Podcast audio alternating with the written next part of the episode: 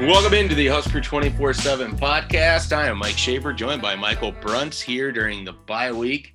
Brunts is back after taking a victory lap because Austin Allen caught a touchdown pass. Ooh, ooh, ooh, ooh, ooh. He actually did it in what? Uh, yeah, he did. He did it in the, the Minnesota game.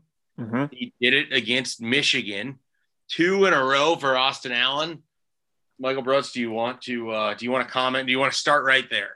Well, I, I, I essentially George Costanza'd it, right? You, you got to end on a high note, and I don't know that it was going to get much higher than that. I mean, you you show faith in Austin Allen that something eventually is going to break through for him, and then all of a sudden, you know, the the dam gives way, and the townspeople are running for high for high land. So that that's uh, what happened, and I, I I felt like I didn't really. There's nothing I could have added last week to to really top that.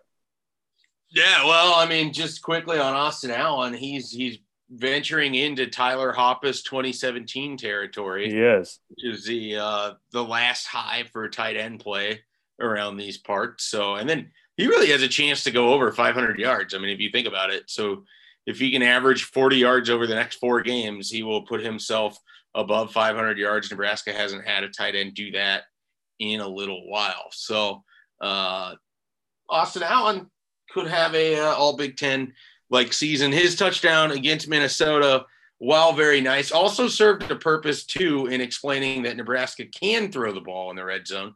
They just choose not to more often than not. So we'll just, uh, we'll get right into the Nebraska Minnesota game. Brunts, you watched that one uh, from home. You avoided the house of horrors that right now is Huntington Bank Stadium for Nebraska. They've lost their last three there, and including two games that weren't particularly close. And this one had the makings of being another blowout until Nebraska righted the ship, uh, but weren't able to complete the full comeback. What were your just sort of thoughts? I mean, even if you could go in, going into the game, you didn't make a prediction. You weren't on the podcast. You didn't have a, a prediction dated anywhere, really. What uh, what were your thoughts kind of going in, and certainly what are your thoughts coming out? Yeah, I mean, I, I was probably naive to assume that Nebraska could have put together another solid performance. Um, you know, coming off of, of Michigan and the way that they beat Northwestern, I, you know, going into that game, thought that the defense would was going to have to carry the day. I mean, I, I think Minnesota's defense was still a little bit untested, but you know, it, it's kind of the typical Big Ten defense that you know would at least give you some issues. And The, the hesitation, I guess, for thinking that Nebraska would go in there and win was, you, you know, you look back at the way that P J Fleck's team has game planned against Nebraska in the past, and I feel like they've always had really good game plans for Nebraska's defense. And, you know, I, I thought that we were kind of past the sleepwalking through the first couple quarters of an eleven a.m. game, Um, but we weren't. And, you know, the defense played its worst half of football since the, the Illinois game at the worst possible time. The offense looked completely out of sorts, whether that's Adrian Martinez's injury, whether it's the way that they game planned around the injury, whether they just had no rhythm whatsoever, whether it was play calling, what, whatever. Um, you know, it, it was you, you were kind of barreling in the in the carpool lane towards blowout city in that first half. And to Nebraska's credit, I mean, again, they should have won the game late with the way they played. You had the three trips inside the red zone that got you nothing. And, you know, the the Jahkeem Yant stumble at the one. I feel like we need to have, like, a, a cheeky name for that play, um, I, which maybe by the end of the podcast I'll come up with one. But it's, you know, that's that's Nebraska football. You're so you're so close, and at the same time, you just cannot get out of your own way enough to – win a game like this. And it was one that Nebraska needed. I mean, going into it, I think you were looking at Minnesota and Purdue as can't lose games uh, coming down the stretch, and Nebraska leaves uh, with with this tail tucked between its legs at the worst possible time going into a bye game or a bye week. So it, the one thing I was thinking, and I'm curious what you think, Mike, it, it seemed like what we were hearing from Nebraska in the week leading up to that Minnesota game seemed to raise the issue of the fact that it was the last game before a bye week, and you just got to get through this, and you know, Nebraska was beat up and all this other stuff. What's the, I guess, what contribution do you think that the way that Nebraska talked about that game beforehand actually like played out in that game on on that Saturday? Well, all right. Run run that through me one more time. Like, how did you phrase that? I want to make sure I get this right. So I'm always of the opinion you get what you emphasize. And Nebraska, the coaches and some players had talked about, you know, you know, we're kind of a tired group. They played seven straight weeks. Um, you know, just needed one more effort, and then they'd get that bye week. How, to me, that mindset leads into the kind of performance that you saw in the first half from Nebraska. Am I wrong? I don't, I don't know that you're wrong. I didn't think of it in the moment. I know Happer was the, my co-host for, for Happer and Schaefer, Connor Happer, was pretty clued in on that right away after that initial Monday press conference. He came back and he's like, I feel like there's too many people talking about how the bye week is next. And I didn't think much of it, in part because I guess I gave too much credit for Nebraska's ability to mentally be able to handle a spot where they just go and perform in a game and they go and do what's expected of them. Um, I, I, I guess when, when you asked that question initially, I was thinking, I was thinking like, if you just took the way Nebraska started that game, like, let's just say you took the first half and then you were trying to figure out what they were emphasizing in practice and what their, their total focus was in that contest as to how they played against Minnesota. And it's like, you, you know, that Minnesota came in with the game plan that they're like, we're going to take every one of these passes that they give us, every single one. I don't know what Nebraska's focus was going into the first half of that game. It obviously changed when you're down twenty-one to nine and you have to play a different style in the second half. And it seemed like they got more clued in early in that game. It just kind of felt like they sort of were just going to meander their way into the game and figure it out as they went along. And guess what? It played exactly that way. And that's not the first time we've seen that. Um, and I, I don't know if that's just a product of an offense that never seems to stay on the field at the beginning of a game uh, when it's on the road. You saw that against Illinois. You saw that against Michigan State. You saw that against uh, against Minnesota. They did get a field goal against Oklahoma, but I just uh, when you said what you did, it just locked me sort of into the idea. Like if you were just dropped into that game, and after the first half, you were told to write down what it is you thought Nebraska was trying to do on offense, it'd have been kind of hard because they they're just so discombobulated. Like when it looks good, it looks effortless. Mm-hmm. When it looks bad, it looks like they have no idea what it is that they want to do to stress a defense. And so um, I know that's not the tangent that you were looking for when you asked the question. No, but I mean, that, it, it that's is. That's sort of where I arrived um, after what you were saying. Yeah, no, I mean, it, it's, you know, I think teams throughout the course of a season have that kind of a clunker from time to time. But I mean, I, it just, uh, you know, you, you would kind of hope that in all the close talk and all this other stuff that Nebraska would be past that kind of a game. And especially in a game that was, you know, really important in terms of, you know, kind of what, uh, you know, if Nebraska's going to make a bowl game or just trying to seize back momentum or whatever. Um, cause I, I, I was just going back to, I think it was Austin Allen that said, you know, the coaching staff's going to take it easy on our bodies this week. And we played for seven straight weeks. We're kind of tired. Um, You know, it, it, and it looked in the first half like you had a, a team that was riding the brakes into a bye week and another team that had just come out of a bye week. Like, that's probably the best way I can put it. Yeah. And I, I also think there's this, and this we haven't really gotten into yet either, but it feels to me that in the last three times that these teams have played each other, and Nebraska and P J Fleck have met five times now, and Minnesota's won four out of those five, with the exception being the twenty eighteen game. But the last three, it feels like one team shows up wanting to beat the crap out of the other, and the other team just shows up. And it doesn't matter the circumstance. It doesn't matter who's playing well going into that situation. It doesn't matter if you're coming off of a massive COVID pause. It doesn't matter if you're coming off of a bye week. It doesn't matter if your team is undefeated and you're working on a great season. No matter what, Minnesota has shown up three times in a row. And I don't know if it's the product of not showing up as well in twenty eighteen and P J Fleck still has that in his brain, or if it's because that staff up there sort of circles the Nebraska game before the year and they make that a big one. And I yeah. think that's really what it is, because it does feel like Minnesota cares about this game more than Nebraska does. It does feel like P J Fleck had that line ready to go in the post game about this matchup between those two teams. I don't think that's just a occurs in the moment sort of deal. I think that he really believes that he has Nebraska's number and that his team is going to outplay Nebraska on a given Saturday. And for three straight years, they've shown up and done that, whether it's at home, whether it's on the road, no matter the circumstance. It's interesting to me that Nebraska does not feel the same way about Minnesota, despite the last two times. Like, one time you got embarrassed on their field. Last year, you sort of got embarrassed at home with how poor you played against a team that had been shut down and was with a few amount of players available to him.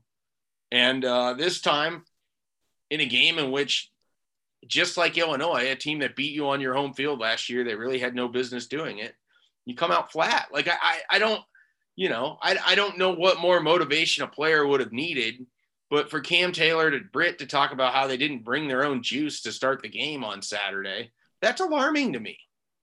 The, the way that it started, like those first three plays, you just knew immediately, this is the kind of game Nebraska's in. And um, I don't know, I don't know how that gets fixed. And I don't know who ultimately that falls upon. But I do know that when Minnesota plays Nebraska, and if P J Fleck is the head coach, that game means a lot to him. And I just can't say the same for Nebraska when they play Minnesota. Yeah, no, it, it's true. I mean, I think the whole culture versus skill comment, I mean, I feel like that's been blown out a, a little bit more than it should be. I mean, it's a great line, but I mean, it, I, I think Matt Schick had him on, um, on his uh, Sirius X M show on Monday, and was talking about, like, I guess he clarified that what he meant was more about, you know, one, one score games.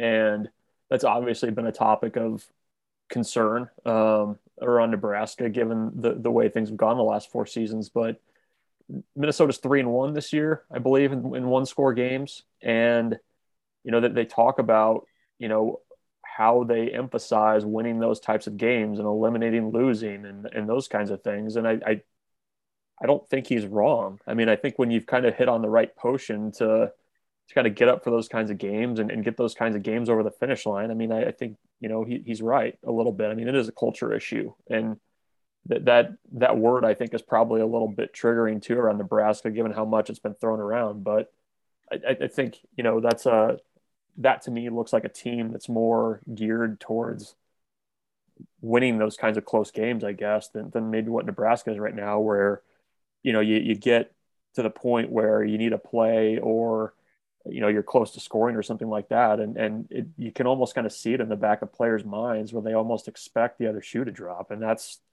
that's a scary place to be uh, as a player and, and certainly as a coach uh, when you're trying to figure out how to get things over the hump. Yeah, no doubt about it. No doubt about it. Um, okay. So we're, we're discussing this game. We've discussed this game. Let's just kind of pull out halfway through the season. They're three and five, not where anyone expected them, or, well, maybe where some people expected them to be, but not certainly where they wanted to be um, through their own words and their own actions. What is your level of concern about Nebraska as they come out of this bye week? Um, they'll have, you know, we'll talk again next week. They get Purdue, then they have Ohio State, then they have Wisconsin and Iowa. Do you think this team, because it feels like it's it's wound pretty tight now at this point. Like, you've lost all the games you really could afford to lose. What what kind of attitude, what what do you sort of expect out of this team as you head into that Purdue week next week? Yeah, I don't know. That's that's a huge question. Um, you know, first off, you got to get healthy because you got so many of your guys that you're counting on that are beat up right now. I mean, sounds like Deontay Williams is going to be limited or out for a little while. Adrian Martinez is limited. Ramir Johnson going through concussion protocol. But, you know, you, you would hope that with a, a week off to kind of recharge the batteries, that guys would come back dialed in, ready to to take on a Purdue team that I think is probably better than they get credit for. I mean, they just went on the road and beat Iowa handily. And I think in some ways that kind of a game probably gets guys focused a little bit more easily. If Purdue would have gone into Iowa City and gotten their doors blown off, like that to me would have signaled more of kind of a an upset alert type thing, or, you know, about Nebraska might maybe sleepwalking through things, but they would think Purdue was kind of a walkover and not be dialed in for it. I mean, I, I think what I've kind of learned through eight games is that assuming pretty much anything about this team and where it's at mentally is probably a losing proposition. Is that fair? Yeah, I think that's fair. I mean, I think a lot of people wrote them off after the Illinois game, and they came back and they played pretty good football for about six weeks. And then they kind of crashed and burned here again in Minneapolis. The, you know, the, the thing though, is I think it needs to come more from the players right now. Like that, that to me is going to tell just how dialed in guys still are, as if you have this core of guys that you really have liked all season who have, you know, been pretty kind of a, a team-led type group. I mean, that's where you need to lean on Adrian Martinez and Austin Allen and Ben Stilley and some of those guys to kind of get things refocused a little bit. But I, I don't know. I mean, I the, the thing I wonder is with a weekend off, and actually you, I think you asked me this when I was on your show yesterday, do you think that there's anything out there that Nebraska can do, especially on offense, midstream to kind of right the ship or give a different look? Or, or what do you, are you anticipating seeing anything different against Purdue than what we saw through the first eight games of the season? I don't think so. I mean, I think they kind of fired their big gun, which is changing up the offensive line. I just Obviously, we can get into the conversation about reps at wide receiver and whatever else, but I think some of that is entirely out of your hands to a point. I mean, you, you got to have guys that can perform um, and and know what's going on and, and everything else. And so um, if, if there's a trust concern there, it's going to be hard to get those players onto the field. But I, I just don't think there's a lot that they can change. I mean, I think that's kind of I think that's sort of the scary part for me, is if you went three and five, and it's not like there's a magical solution fix to this. I mean, you still got the same quarterback if he's healthy, and you still have the same running back if he's healthy, and your offensive line is still a little bit incomplete, and your your tight ends are still kind of the best part of what you have on offense. I think defensively it's as much as just sort of getting back to um, getting back to square one. I, I think that If if either side felt the brunt of playing eight straight weeks, it felt like the defense, which between the Michigan game and the, the Minnesota game started to show a little bit of wear and tear and some cracks. But I, I have a lot of confidence that they're going to come out and play pretty well over the final four games of the season. But the big thing to me is just going to be the offense. Can they can they do enough to uh, to win a game against a Purdue or a Wisconsin or an Iowa, let alone Ohio State? And so – Um, they're they're going to have to score at the very least three touchdowns a game plus some field goals if they can make them. I mean, I, I just think it, it all comes back to the offense, and, and that's that's the side of the field that needs to get better and needs to play better, and that's been true for how many years now? Yeah. Yeah, I mean, I, I think it's more more about how you who you try to push the ball to at this point. Like, I I don't know that the personnel looks different. Maybe we see Thomas Fedoni late. I, I wouldn't mind seeing that. But I think you probably, at this point, need to, to basically say, okay, who who do we need to get more involved? Because getting Austin Allen more involved has looked pretty good, and I'm surprised that it took this long for that to take place. The I think you need to find ways to get Samori Touré the ball. Like, you got to take deeper shots. Um Well, that's a that's part of the the confounding thing, is that you took shots against Northwestern, you took shots against these other teams, and then against Minnesota, you had one deep pass to Levi Falcon. That was about it. And I guess if you want to call the seam route to Austin Allen a shot, but that's a twenty-yard pass. Like, right. There's a difference there. Yeah. One yeah. deep ball the entire game. Yeah. It's that, when they've done it, has looked really good, I think. Um And they just have not done it with any kind of consistency. And I think, too, that that, that kind of plays into the whole attacking attitude. I mean, Northwestern is not going to be confused for the eighty-five Bears, but they they took some shots. They played with aggression on offense. They they pushed pushed the envelope with uh, trying to get Northwestern on their heels, and it worked. I mean, I, I it should have worked against Minnesota. I think it can work against Purdue. Um, but, you know, I, I just – against teams like Ohio State and Wisconsin and Iowa, you're not going to win football games by just going horizontal the whole time. I mean, you, you've got to try to get the ball to your playmakers downfield. I hope to see that when they come back. Yeah, no doubt. All right, let's take a break. We'll come back. We're going to get into a little bit of recruiting. Scott Frost spoke as much about Nebraska's plans uh, during the bye week here as well. And then, of course, there's a decommitment this weekend too. And uh, we will dive into that when we return here on the Husker twenty-four seven podcast. New C B S Sunday. You collect rewards, right? This is how I make my living. When something is lost, everyone's looking for something. He finds it. You strong swimmer? So-so. So-so. So-so's okay. Justin Hartley stars. How you survive, you make quick, smart decisions, and you never let panic take the wheel. Sounds cool. It is cool, actually. Very cool. Tracker. New Sunday on C B S and streaming on Paramount Plus.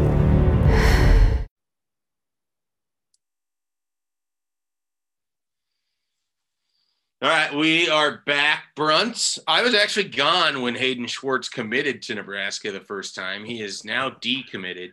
There seems to be somewhat of a uh, a general feeling that this was a move that served all parties. Um, you know, we'll leave it at that. Uh, I do know, and you do know, because people on our network at twenty-four seven Sports had reached out about it.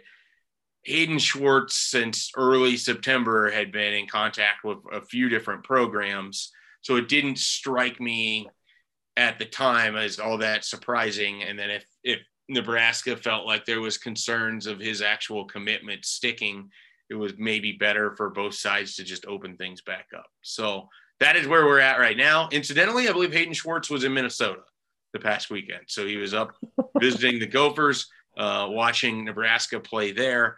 And that might be uh, that might have been enough to, to kind of determine the the rest of the route, if you will. Yeah, he, I mean, he visited Nebraska um, a couple weeks ago. Yeah, the Michigan game.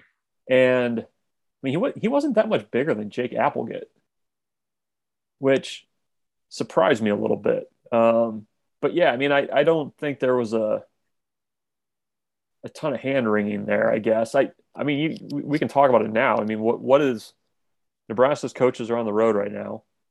What what is what does this week look like in terms of who they're trying to check in on? Because it it's feels like it's going to be JUCO heavy, right? JUCO and yeah, I think you got I think you got some different coaches at the the Jayhawk conference this week. I think that you're going to get some local uh, check-ins. I mean, maybe they see some high school games of some twenty-threes and some twenty-fours, um, but it doesn't. It doesn't feel like there's an all-out blitz for one or two different players in the twenty twenty-two class. I think sort of what makes it frustrating for fans to hear this is I don't know that Nebraska has like a must get that's out there. I think they're just kind of scanning the field of what's available, trying to find guys that they think can help without loading up their class too much. And it's going to be the same way in the transfer portal. And I understand that there's nothing remotely invigorating or sexy about that comment, but it is not like there there isn't a guy mm. in the twenty twenty-two class. Like, it's not Jaleel Martin, it's not Zaquan Frazier, it's not, you know, they like these guys, but there isn't one person where they're like, we gotta we gotta go guns blazing on this. And I think that's in part because this cycle, as disrupted as it has been, I think they're just trying to to to fill what they can, grab the best players they can, and then really hammer things hard on twenty-three. I think you're more likely to see them out and about Friday night at high school games that involve players they really like from the twenty twenty-three class. Because it's, I mean, the, the with the way that the classes are currently split up, I mean, you can make a pretty strong argument that the last thing Nebraska needs right now at a number of positions are more high school kids.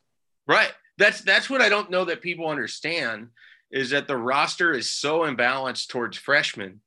And they're going to have so many guys from the twenty-one class and the twenty class who are both considered just freshmen this year that could redshirt, that that imbalance would then be even bigger if you went and signed twenty kids from high school in the twenty twenty-two class. Is Logan, you, Logan Smothers, is he still a freshman? What was that? Logan Smothers, he's like a fifth-year freshman. Yeah, he'll be a sophomore next year, so he doesn't necessarily count towards this. Yeah. Um, but there's other guys that do. And it's just a uh, – it, it's just a, a potential mess if you have – because the only number that matters is eighty-five, right? So if you have forty-seven kids on your roster that are freshmen, it really severely limits your ability to go and get other players if three other classes make up the other thirty-eight players. And so you part of why you're going into the transfer portal is, yes, to go get immediate help, which is what Scott Frost talked about, and I'll read one of those quotes here in a second. But the other reason is to spread out the class. Like you gotta, you gotta backfill in in some areas where you've had some people transfer out. You gotta have um, some players fill out some spots so that way in the twenty twenty-four class you're not taking a six-person class plus whatever attrition you have, because the numbers are so screwy. Because instead of adding to the eighty-five, they just said you could have up past twenty-five. You could go, you know, it, there's no, or you can backfill against guys that initially you wouldn't have been able to count because they transferred at a certain time. But it doesn't change the fact that the only number that matters is eighty-five. And that's all the number that matters. And so that's what Nebraska has to work off of. And I, I think that that is more difficult for people to, to possibly assess than they realize, because for some it's like, well, they should just load up, get as many guys as you can. And that I think would be the worst thing for Nebraska. Yeah. Right now. If, if honestly, you know, in addition to, to the eighty-five, something that seems like it could help this program is if they actually pared down a little bit. They don't need one hundred forty players at practice. They clearly are struggling to run things when they have that many as it is anyways. Focus on what matters. I know this is not going to be received particularly well, but you don't have to take a twenty-person walk-on class every year. Um, so there's there's different things that they can do in that regard. But here's what Scott Frost had to say yesterday about the recruiting class. This recruiting class, we're going to focus on maybe some immediate impact guys a little more, probably not sign as many freshmen.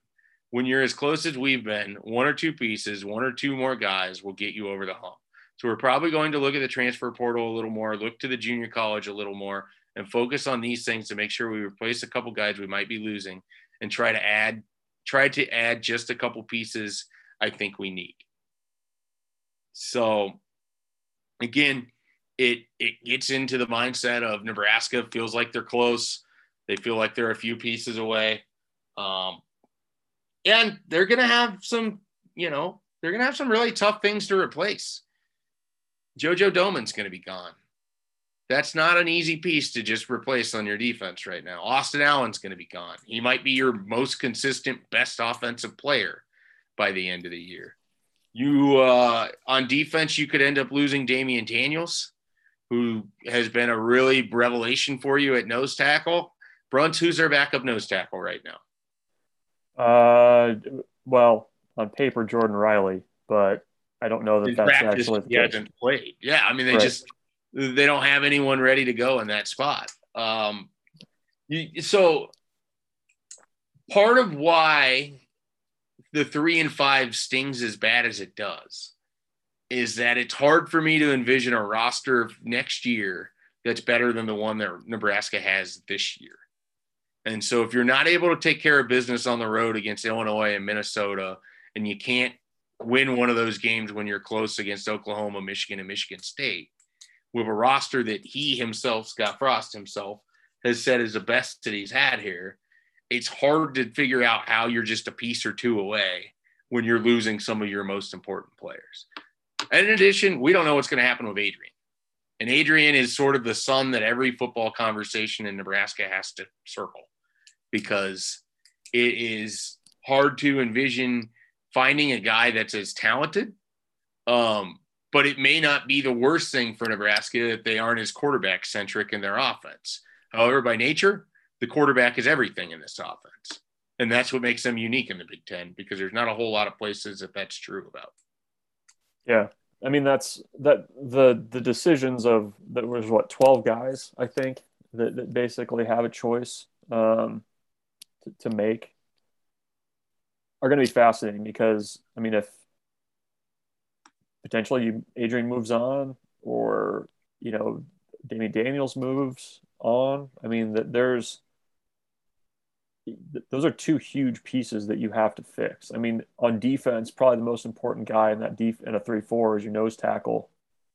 And in this offense, it's the quarterback, like you said.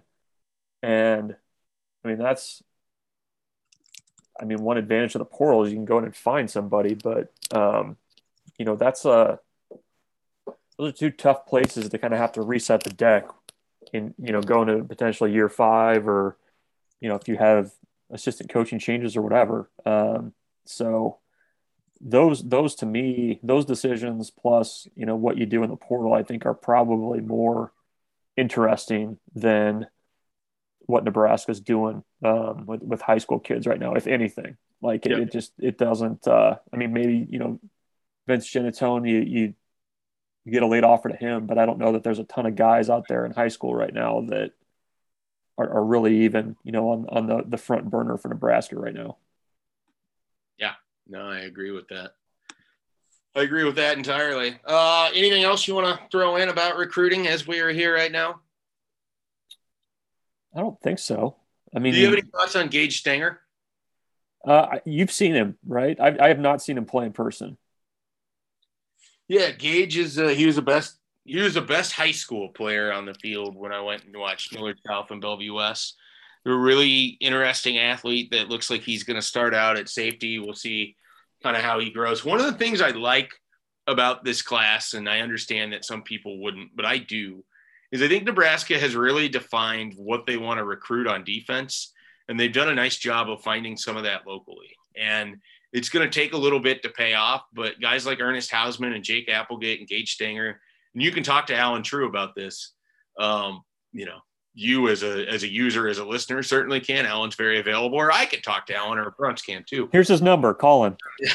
Alan is uh, Alan is very high on what he has detailed Nebraska basically looking for guys that are very good high school athletes that have the ability to play different positions. He loves that they've locked in on some of these guys, Ernest Hausman, Jake Applegate, Gage Stanger, who might be better offensive players in high school than they are defensive players.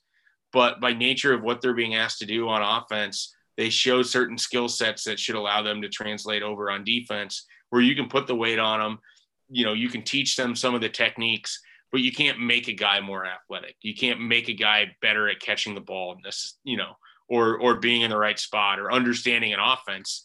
And so if you're taking a quarterback and a couple wide receivers and guys that know their high school offenses pretty well and have had to learn those things, and you throw them on the defensive side of the ball, their instincts are going to be pretty good because they're going to think like an offensive player on defense. And Nebraska's doing a lot of that. And you can sort of see that they have a bit of a type where they like these six foot three, six, two and a half to six, four, and they could be an inside linebacker. They could be an outside linebacker. They could be a safety. And they just want to get that athleticism on the field because they think that they can get it big enough and they think they can get it strong enough that they're going to be able to hold up against the point of attack. And so far, if you look at what they've done with some of the guys that are out there right now for them, you have a Luke Reimer. Luke's very fast. They, they basically took a guy that was going to play safety, I think, at F C S, moved him into the box as an inside linebacker at Nebraska, and he's had a very nice career with it. And they're pairing him up with a Nick Henrich, who's your more traditional north-south linebacker. And so that's the kind of concepts they're trying to do. And I think some of the defensive players they have in this class fit that really well. And I would, I would highlight that as something that even in a year in which they're more than likely not going to finish better than in the sixties in their recruiting ranking, they're still getting guys that fit what they want to do. They're not just taking players for the sake of taking them. Sounds good. You, so, right. what, so what we learned today is you can call Alan True if you want. Yeah. And also, you hate walk-ons. Is that is that the, the other takeaway from today? I feel like I'm getting B C'd here with tight ends, but I do not hate walk-ons. I just think that Nebraska doesn't need one hundred forty people on their roster. Yeah, no, I agree. It's, I, uh, I think they they struggle to manage what they have now. They could pare it down a little bit. Yeah, that's that's fair. And it's, I mean, until that new facility is open too, like it's an absolute headache over there with guys walking through random interviews and towels and everything else. But Um, anywho, I digress. Yeah, well, that can be a conversation we can, I'm sure, have at another time. All right, uh, any closing thoughts, Brunts? Anything you want to send us out with? Any knowledge you want to impart before you leave the uh, the pantry that you're doing this interview in? Yeah, literally in a pantry. I was just sitting here eyeing the turmeric, seeing if I could make a little turmeric shot here. Um, it sounds not great. Yeah, no, I don't. I don't want to do that. That would be awful. Uh, I don't. I don't really have much. It, next week's busy, um, so that's good. We've got basketball starting up, football's back, and I, I'm I'm eager to see what, what this Nebraska basketball team is going to look like, and also the return of Dedoch Chan to, uh, I guess he was never at Pinnacle Bank Arena, but he's coming back to Lincoln to play Nebraska for Peru State. So we'll hit on hit on all that next week, though. I like that in his graphic of being committed to Peru State, it's still the picture of him at Nebraska. I think there's probably a recorder that I have somewhere that has a Dedoch Chan interview on it that I never got to write because he left before. Um, he left too quickly. He was just a, a flash in the sky. Sometimes that's all they ever are. Yeah. All right. We are, uh, we're out. We'll be back next week with another podcast. There's no hype cast this week for the bye weekend. You're going to have to bring your own hype to Saturday. Uh, if you would like, you can contact me, and I'm more than willing to uh, make a an audio clip that says, let's get hype, that you can play when you wake up on Saturday, if that's, that's what you need. But enjoy your bye week. Enjoy your bye weekend. Husker twenty-four seven will have coverage throughout the weekend. There will be plenty of stuff. And we will be back next week with another Husker twenty-four seven podcast.